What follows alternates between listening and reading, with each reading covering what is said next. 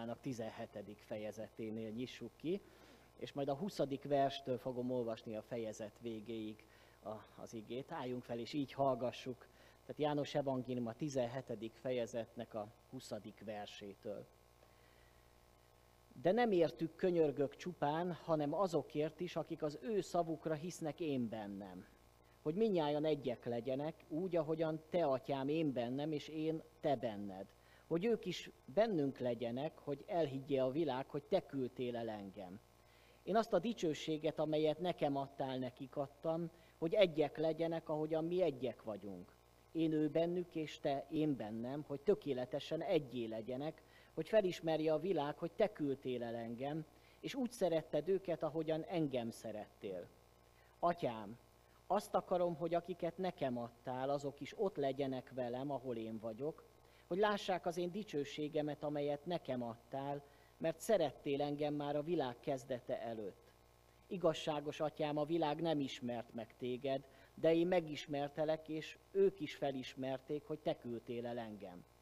És megismertettem velük a te nevedet, és ezután is megismertetem, hogy az a szeretet, amelyel engem szerettél, bennük legyen, és én is ő bennük imádkozzunk. Jézus, köszönjük neked, hogy azon az éjszakán, amikor téged elfogtak, amikor elárultak, amikor téged kifaggattak, kihallgattak, és hamis vádakkal illettek, amíg azon az éjszakán is értünk imádkoztál, azokért, akik benned hiszünk és hinni fognak, és imádkoztál azért, hogy mi egyek legyünk.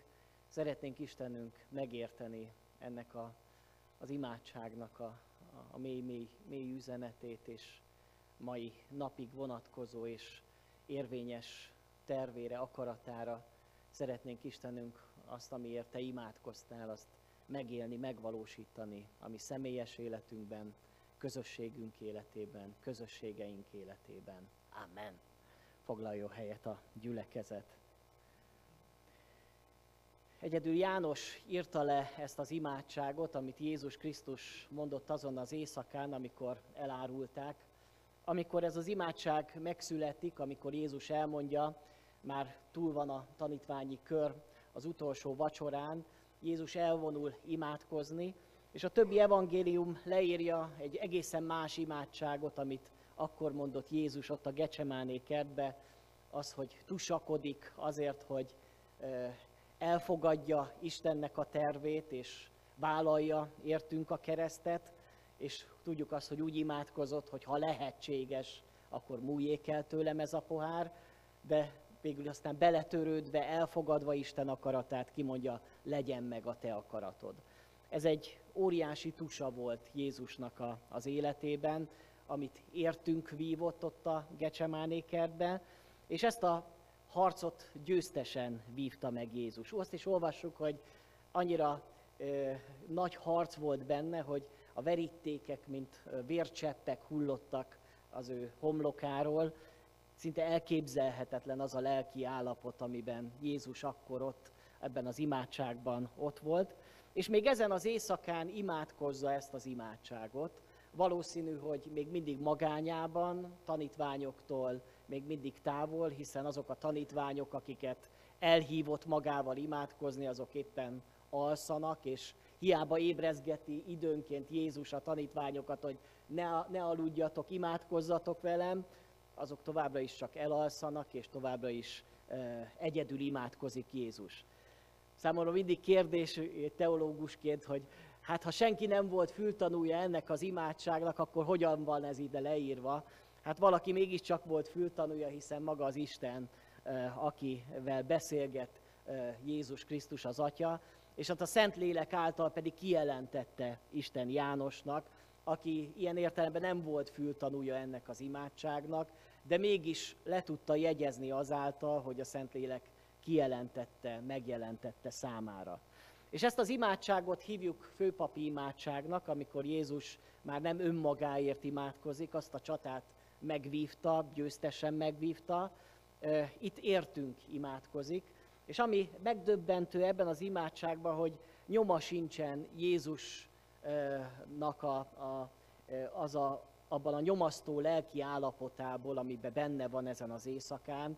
Nem érezzük ebben az imádságban azt, hogy szétszórt lett volna, vagy talán ilyen koncentrálásnak a hiánya tetten érhető lett volna. Egy nagyon is felépített, nagyon tudatos imádságot olvasunk itt a főpapi imádságba, ami azt mutatja, hogy még abban az órában is, amikor iszonyatos lelki tusát vív Jézus, abban az órában, amikor tudja, hogy valami olyan dolog történik vele, ami elképzelhetetlen fájdalmakkal jár együtt, és fizikai és szellemi értelemben ö, olyan ö, nyomás lesz rajta, amit ö, sem ember nem tudott, nem is élhet meg ezen a földön, ő maga se tapasztalt meg. Ennek ellenére, hogy mindezt tudja, ö, mégis imádkozik, és olyan békesség van ebben az imádságban, ami jelzi számunkra azt, hogy minden körülmények között az ember megtalálhatja a békességet, hogyha Isten elé járul.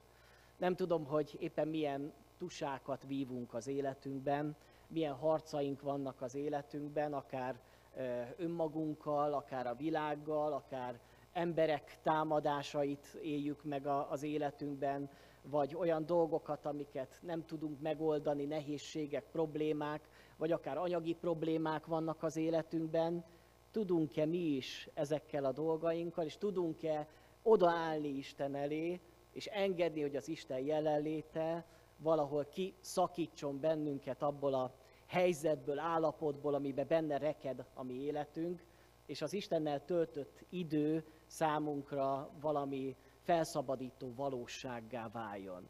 Milyen jó ezt megtapasztalni az igazi imádságba. Én magamat sokszor tetten érem, hogy a, az ima életem olyan felszínes tud lenni, ami kimerül a, az étkezések el, előtt elmondott imádságba, vagy a felkelés és a lefekvés előtti imádságban, ami szinte sablonos módon mondom azokat a dolgokat, amiket mindig el szoktam mondani, és néha meg, meg, meg kell állnom a, abban a dologban, hogy igazából imádkozom-e. Hogy igazán úgy imádkozom-e, hogy az Isten szeretné, Jézus szeretné, hogy imádkozzak.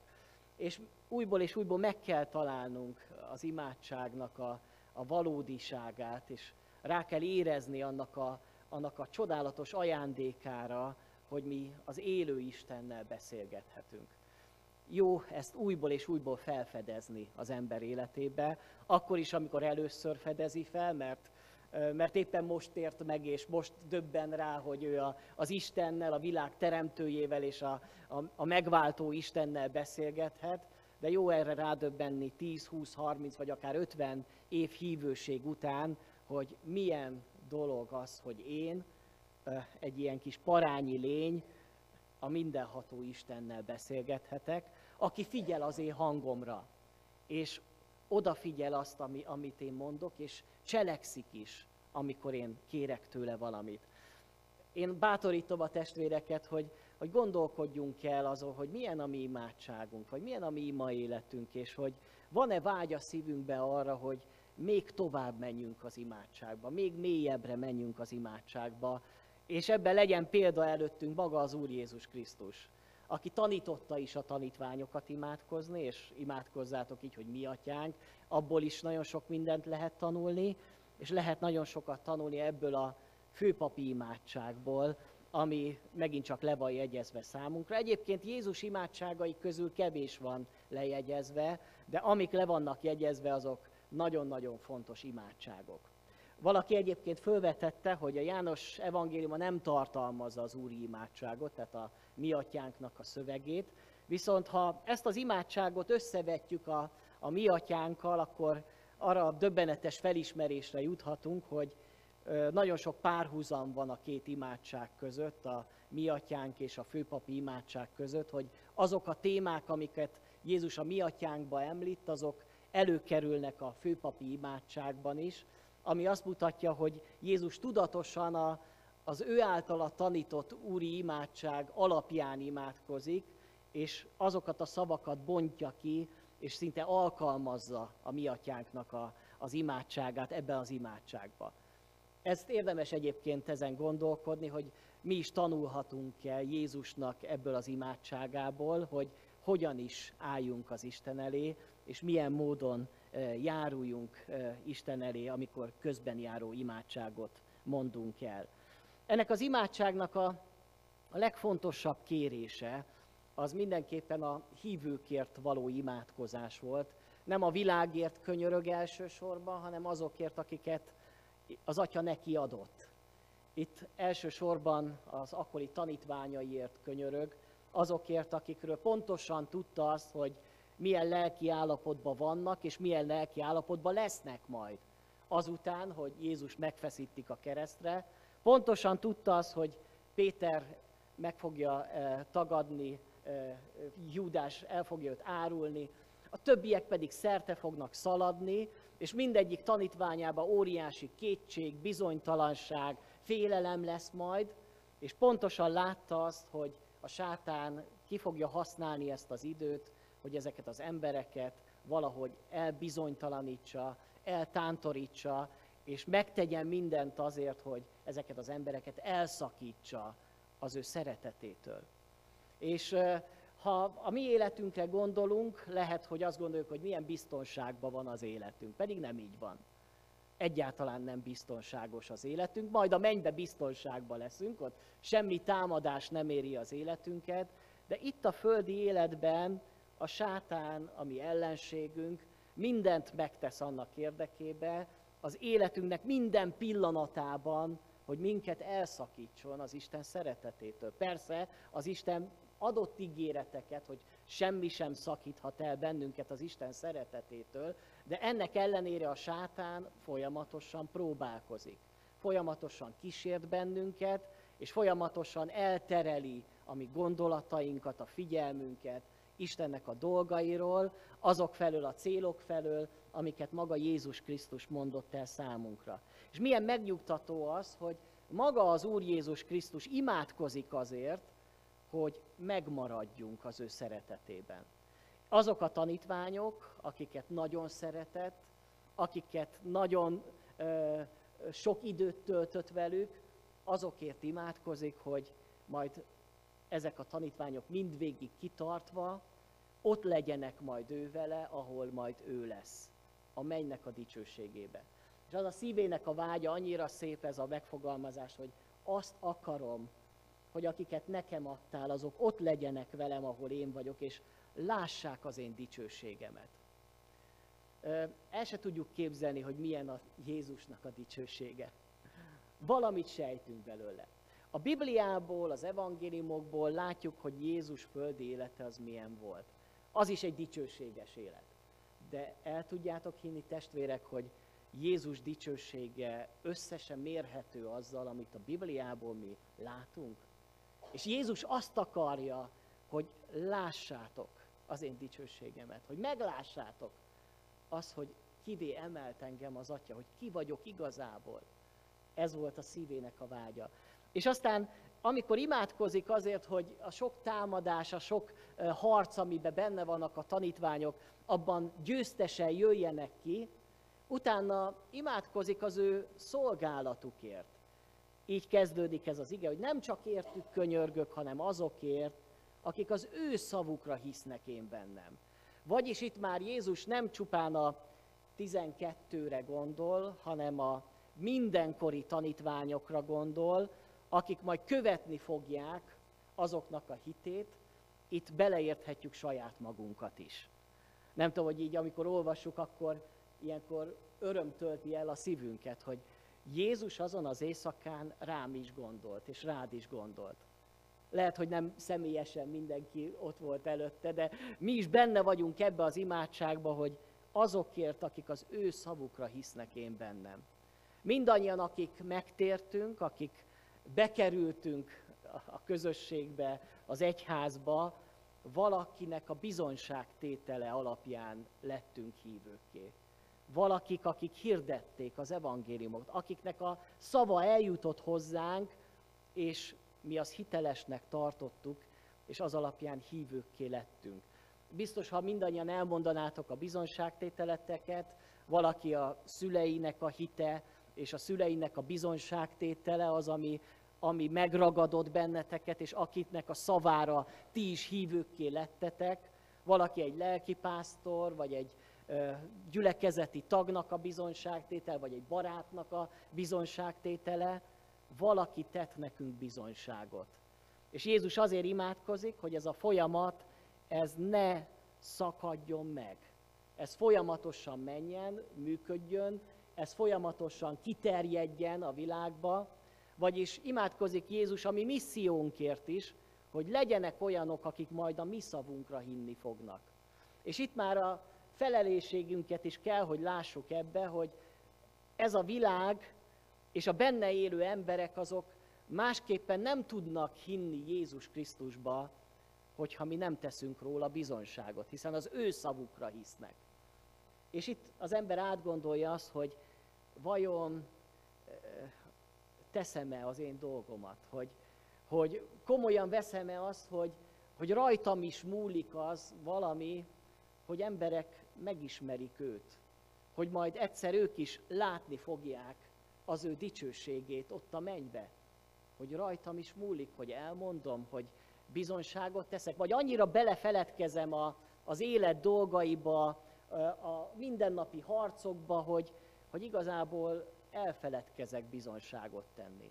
Vagy éltetem magamat abban a álszerény, vagy, vagy nem is tudom minek mondjam, ilyen, ilyen szentségnek, szentségesnek tűnő gondolatba, hogy majd az életem bizonságot tesz. Ez nem igaz. Azt mondja, az ő szavukra hisznek én bennem. Nem azt mondja, hogy azért imádkozom, hogy az ő életüket látva majd megtérjenek az ő szavukra. A szavak, a bizonságtétel, az Isten igéje nélkül az ember nem tud hitre jutni. Ezért is minket arra bátorít az ige, hogy igenis vegyük komolyan az ige hirdetésnek a szolgálatát. Gondoljunk bele abba, hogy mi lenne, hogyha egy filmet láttam, az a címe, hogy Forráskód, ami arról szól, hogy van egy vonat, és az a vonaton rengeteg sok ember utazik. És van egy ember, aki valami miatt tudja, hogy ez a vonat 8 perc múlva kisiklik, és minden ember meghal a vonaton. 8 perce van csak, és valamit tennie kell. Ezt a történetet egyébként újból és újból átéli a filmbe, és mindig újabb és újabb dolgokat próbál, hogy megakadályozza a tragédiát, vagy valahogy figyelmeztesse az embereket. Ha belegondolunk, a mi helyzetünk is ugyanez. Mi egy vonaton robogunk, az egész világ. És ez az egész világ egy olyan vonaton robog, ami halad a szakadék felé. Bele fog zuhanni. Előbb-utóbb minden ember elveszik, meghal. Mi mit csinálunk a vonaton? élvezzük az utazást, és isszuk a finom kis koktélokat, és ö, ö, lehúzzuk a, az ablakot, hogy élvezzük, hogy jön be a, a friss levegő, vagy megteszünk mindent annak érdekében, hogy figyelmeztessük az embereket, hogy ember, ez a vonat a szakadéba fog zuhanni, és meg fogsz halni. De még van idő, még lehet szabadulni. Jó lenne rádöbbennünk a valóságra, és arra, hogy miért is imádkozott Jézus akkor ott az utolsó éjszakán, azért, hogy akik majd az ő beszédükre, az ő szavukra hisznek én bennem, hogy legyenek szavaink, hogy legyen bizonságtételünk, hogy, hogy hirdessük az evangéliumot. És nagyon fontos az, amiről beszél Jézus, amiért imádkozik Jézus, hogy egyek legyenek. Vagyis a célja a hívővé létellel, vagy vagy az, hogy hívővé legyenek az emberek, nem csupán az, hogy a hívő ember kapcsolatba kerüljön az élő Istennel, hanem az az ő terve, azért imádkozik, hogy akik megtérnek, azok ne csak Istennel kerüljenek kapcsolatba, hanem egymással is kapcsolatba kerüljenek, hogy egyek legyenek.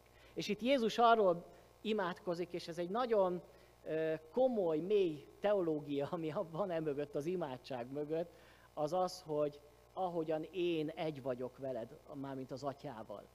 Hát micsoda egység van Jézus és az atya között. Hát ez a szent háromság. Egyszerűen érthetetlen, ahogy a Jézus azt mondja, hogy én és az atya egyek vagyunk. Bár ez az egység nem azt jelenti, hogy ugyanaz, tehát hogy a maga a fiú lett volna az atya, nem az atya szenvedett a kereszten és halt meg, a Jézus, a fiú halt meg, de ez nem azt jelenti, hogy ne lennének egyek. Emberi értelem számára felfoghatatlan, hogy mit jelent ez az egység. Ez a felfoghatatlan és felbonthatatlan, tökéletes egység, hiszen azért imádkozik, hogy tökéletesen egyek legyenek. Ez a tökéletes egység, a Szent Háromságnak az egysége. És azért imádkozik Jézus, hogy az emberek ebbe az egységbe belekerüljenek, ez a koinónia, az azonosulása, a bekapcsolódás az Istennek a, az egységébe. Amikor én megtérek, akkor belekerülök ebbe a, az egységbe, mint a Krisztus testébe beletagolódok, és attól kezdve én is ebbe az egységbe, koinóniába vagyok benne. De azért is imádkozik, hogy ez az egység, ez azok között is megvalósuljon, akik követők lesznek. És itt ez már, a leg, ez már egy nehéz dolog. Ugyanis nem azt tapasztaljuk, hogy, hogy a világ történelem során mindig is megosztott volt Istennek a népe. Hogy igazából szinte soha nem találunk egymásra, mert mindig vitatkozunk, és mindig okosnak képzeljük magunkat, és az egész egyház történelem, szakadások történelme kezdetektől fogva szinte a mai napig is. Szeretném, hogy kivetítenél egy képet, éppen az elmúlt időszakban találtam erre a képre, ami számomra nagyon jó kifejezi azt, hogy mi is van az egyházba, és hogy, hogy mi az, amiből talán meg kellene térnünk. Az 1800-as évek végén Hollandiában élt egy szerelmes pár, az volt a baj velük, hogy a férfi az katolikus volt, a, fele, a mennyasszonya pedig református, de mégis azt vették Istentől, hogy ők egymásnak lettek teremtve, összeházasodtak, és nagyon boldog közös életük volt. 32 éven keresztül voltak házasok, viszonylag fiatalon haltak meg. De mivel az egyikük katolikus volt, a másikuk református, ezért a haláluk után nem temethették őket egy temetőbe. Mert a katolikus temetőbe csak katolikus temetünk. A református temetőbe csak református temetünk. És itt volt egy házas pár, akik egész életüket egy egységben élték, abba a szeretetbe, ahol leomlottak közöttük a falak, hogy most ő református, ő katolikus. Együtt keresték az Istent, együtt szolgáltak az Istennek, de haláluk után elválasztották őket. Az egyiket az egyik temetőbe, a másikukat a másikba.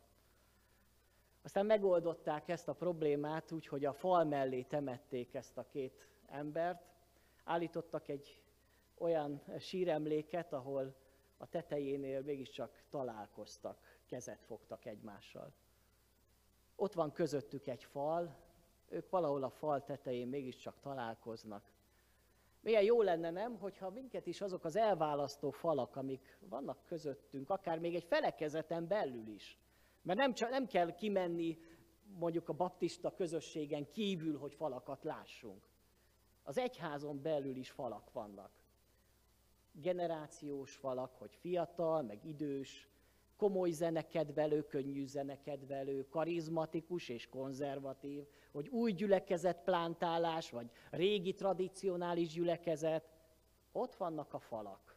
És ezeket a falakat valószínűleg vagy mi építettük, vagy az ördög segítségével felépítettük, és azt gondoljuk, hogy nekünk van igazunk. És mi gondoljuk jól. És mindenki más az, az nem jó gondolkodik. És ott vannak a falaink, és Jézus meg azért imádkozott, hogy akik bennem hisznek, akik majd az ő, a szavukra majd hinni fognak, egyek legyenek. Olyan tökéletesen egyek legyenek, mint ahogyan én egy vagyok az atyával. Nagyon-nagyon fontos számomra az, hogy ez Istennek a végső kívánsága volt. Ez volt a legutolsó imádsága az egyházért hogy egyek legyenek. Hát vajon nem kellene akkor ezen igazán munkálkodnunk, hogy ahol falak vannak, azokat kezdjük el rombolni, és kezdjük el egymáshoz közeledni olyan módon, hogy a különbözőségeink ellenére mégiscsak egyé váljunk. Mert az egység az nem azt jelenti, hogy egyformaság. Az nem azt jelenti, hogy ugyanúgy gondolkodunk, hogy ugyanazokat az ételeket szeretjük, vagy ugyanazok lesznek a kedvenc énekeink. Nem. Az egység az a különbözőségünk ellenére való egységet jelenti. Hogy bizonyos dolgokat félre tudunk tenni azért, mert a másikat szeretjük. Nem véletlen, hogy úgy fejeződik be, hogy ezután is megismertetem már, mint a te nevedet, hogy az a szeretet legyen bennük, az a szeretet, amelyel engem szerettél bennük legyen, és én is ő bennük. Vagyis az egység alapja az a szeretet, az isteni szeretet, a krisztusi szeretet. Mert egységre lehet úgy is törekedni, ahogyan beszéltünk róla szerdán a Biblia órán, ahol Bábel tornyát építették, ott is egység volt. De az nem a szeretet egysége volt. Nem azért voltak egyek, mert szerették egymást, hanem a lázadásba voltak egyet, a más célok értették őket. Vajon tudunk-e úgy egységbe lenni, hogy, hogy szeretjük egymást? Lehet, hogy az a baj, hogy, hogy, hogy talán nem szeretjük egymást igazán, hogy nem szeretjük a mi testvérünket, akár egy másik felekezetből, vagy nem szeretjük azokat a testvéreket, akik kicsit máshogy gyakorolják a hitüket. Nem lehet, hogy itt van az oka annak, amiért nem talál egymásra ma az egyház, és nem tudja megvalósítani Jézusnak az imádságát. És akkor ezen kell nekünk is imádkozni, hogy Isten, te azt kérted, hogy az a szeretet legyen bennem, ahogyan téged szeret az Atya. Uram, én vágyom erre a szeretetre, mert én nem tudok így szeretni.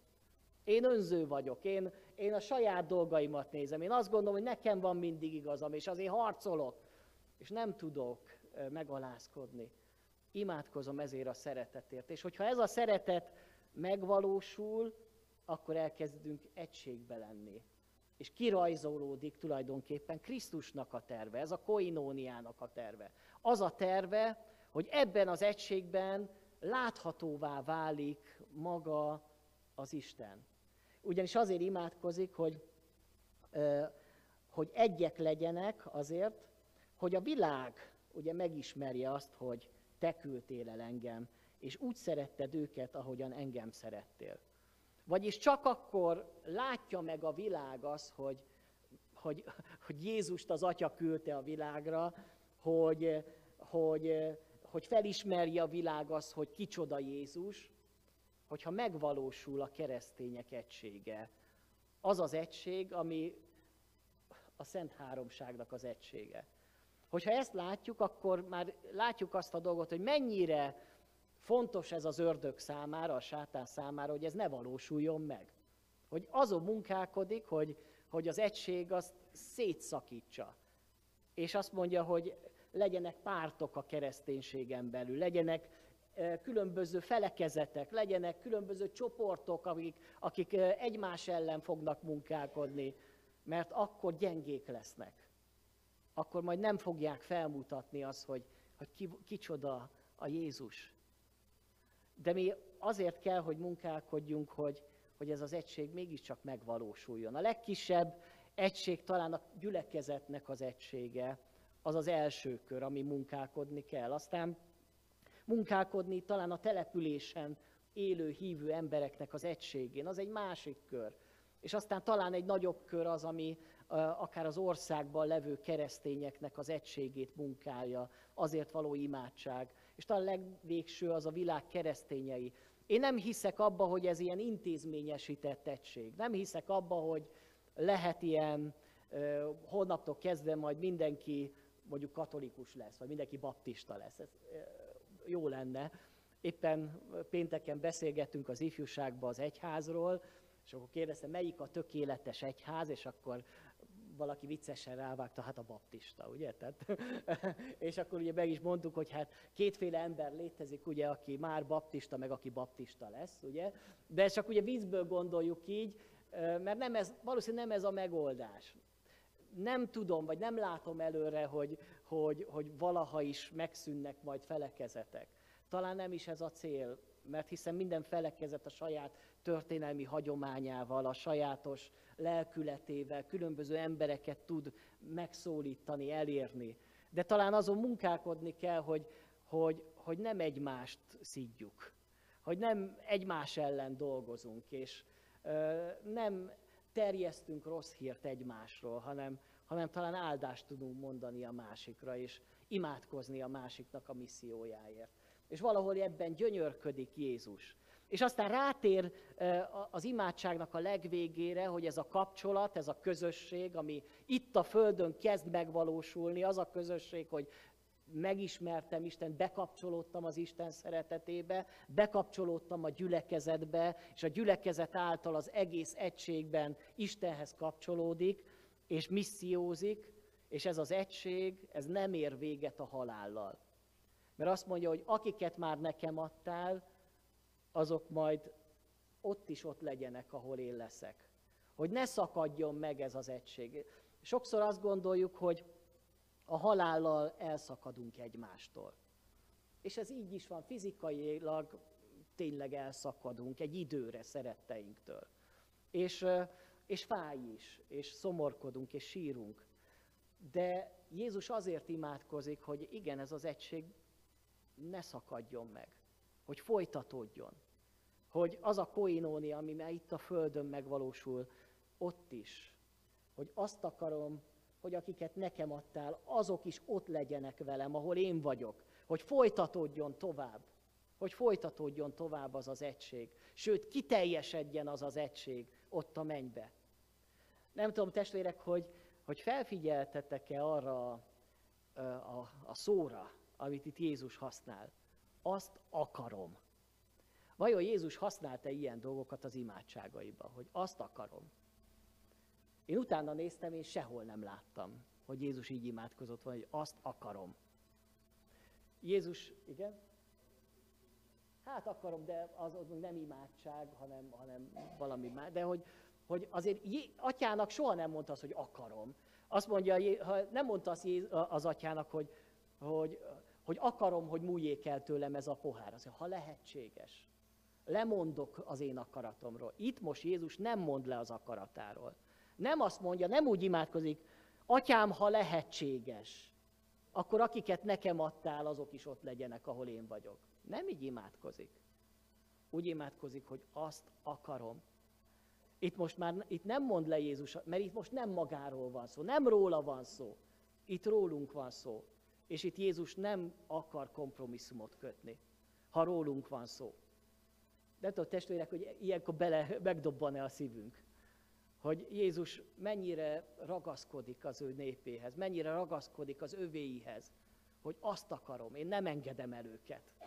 Én akarom, hogy ők ott legyenek, ahol én vagyok. És hogyha Jézus így imádkozott, akkor ez, ez az imádság, ez biztos, ez valóságos, ez megvalósul. Mert az Isten soha, az Atya nem fogja azt mondani, hogy, hogy én ezt nem adom meg neked, hanem azt mondja, hogy igen, Sőt, ez az én akarat, ez az atyának is az akarata, hogy ahol én vagyok, ahol Jézus van, én is ott legyek. Testvérek, van-e, az ima órában is előkerült ez a gondolat, hogy ott, ott éle bennünk ez a, ez a reménység, ez a vágy, ez a, ez a tudat, hogy, hogy ott akarok lenni, ahol Jézus van. Hogy ott fogok lenni, ahol Jézus van hogy milyen nagyszerű ez, a, ez az örökség, ez a kegyelem, hogy, hogy egy olyan ember, aki én vagyok, aki sokszor bugdácsolok, és sokszor értetlen vagyok, és sok hibát is követek el, de mégis ott lehetek majd, ahol ő van. Az a tökéletes, aki, akinek egyetlen hibája nem volt, és aki, aki az életét adta értem. Vágyakozunk erre, hogy egyszer ott álljunk előtte, mindennél jobban vágyakozzunk. Billy Grahamnek a, az a életének az utolsó könyve, ez volt a címe, hogy ahol, ahol én vagyok, mármint Jézus, ahol én vagyok. És azt írja le ebbe a könyvbe, hogy sok minden éltette az élete során, voltak időszakok, amikor egy-egy üzenet nagyon fontos volt számára, volt, amikor Jézus kereszt halála és a keresztről való beszéd, ez különösen meghatározó volt az életébe. Rengeteget prédikált Jézus keresztjéről, de azt mondja, ahogy egyre idősebb lettem, egyetlen ige emelkedett ki számomra a Bibliából az, hogy ahol én vagyok. És már egyre jobban homályosul az, ami itt van, egyre kevésbé fontos, ami itt van, és egyre fontosabb az, ami ott van. És egyre jobban vágyakozok oda, hogy ott legyek, ahol ő van. Így vagyunk ezzel testvérek, még akik fiatalabbak vagyunk, még lehet, hogy még ez még, még, még, még, még azért nem homályosodik, homályosodik annyira ez a földi lét, még vannak feladataink, de akkor is kell, hogy lássuk magunk előtt a végső célt, hogy ahol ő van, ahol ő van, én is ott, ott leszek, és ott akarok lenni. És ez pedig arra is bátorít bennünket, hogy, hogy, hogy másokért tegyünk dolgokat. Mert hogy mi, akik már megmenekültünk, ezért nagyon hálásak lehetünk, de még rengetegen vannak, akik még kívül vannak, akik még nem hisznek, talán még olyanok is, akik a családunkba tartoznak, és szeretteink, vagy olyanok, akik barátaink, vagy munkatársaink. Azért imádkozni, azért cselekedni. Tegnap este, mikor ezt az igét olvastam, még átolvastam, hogy nagyon a szívemben volt, hogy imádkozok. Uram, köszönöm, hogy majd láthatom a Te dicsőségedet, de azért imádkozom, hogy, hogy az én édesanyám, az én testvérem, a nagyszüleim, akik, akik már nincsenek, de úgy vágyom arra, hogy ők is lássák a te dicsőségedet. Olyan jó lenne, hogyha mindannyian meglátnák. És még a barátaim, akik még, akik még nincsenek megtérve. Van ez a szívednek a vágya, hogy, hogy ők is meglássák azt a dicsőséget. Mert hogy mi meglátjuk, az már nagyszerű dolog. De azt akarom, hogy ők is meglássák. Testvérek, imádkozzunk most. Uh, ahogy a Jézus is uh, imádkozott, és ami mutatja azt, hogy az imádság nem egy hiába való dolog az életünkbe, hanem igenis talán az egyik legfontosabb cselekedetünk, amivel cselekedhetünk ebbe a világba. A legnagyobb eh, hatással a világ eh, sorsára, jövőjére talán az imádságnak van. Nem biztos, hogy a cselekedeteinknek. A cselekedeteink majd fakadnak az imádságainkból. De tudunk-e azért imádkozni, amiért Jézus imádkozott? Egyet tudunk-e érteni Jézus imádságával, és tudunk-e mi is áment mondani, hangos áment, ugye, ahogyan Gyula testvér mindig szokta mondani, hogy hangosan mondjunk áment a másik imádságára, de Jézus imádságára tudunk-e hangos áment mondani, hogy én is ezt akarom. Hogy én is azt akarom, hogy, hogy, hogy majd legyenek olyanok, akik majd a mi szavunkra hisznek. Ámen, akarom, és ami rajtam áll, azt meg akarom tenni, azt akarom, hogy egyek legyenek, erre is tudok elment mondani, hogy ami rajtam múlik, akkor ezért meg akarok tenni, hogy ha én építettem falakat, akkor kész vagyok lerombolni, és hogyha e, Isten akarja indít, akkor indulni a másik ember felé, vagy indulni akár egy másik felekezetű testvér felé is, és kinyújtani felé az én kezemet, akarom-e rámondani egy ámen, és akarom-e rámondani az áment arra, hogy atyám, azt akarom, hogy akiket nekem adtál, azok is ott legyenek velem. Imádkozzunk most egyenként hangosan.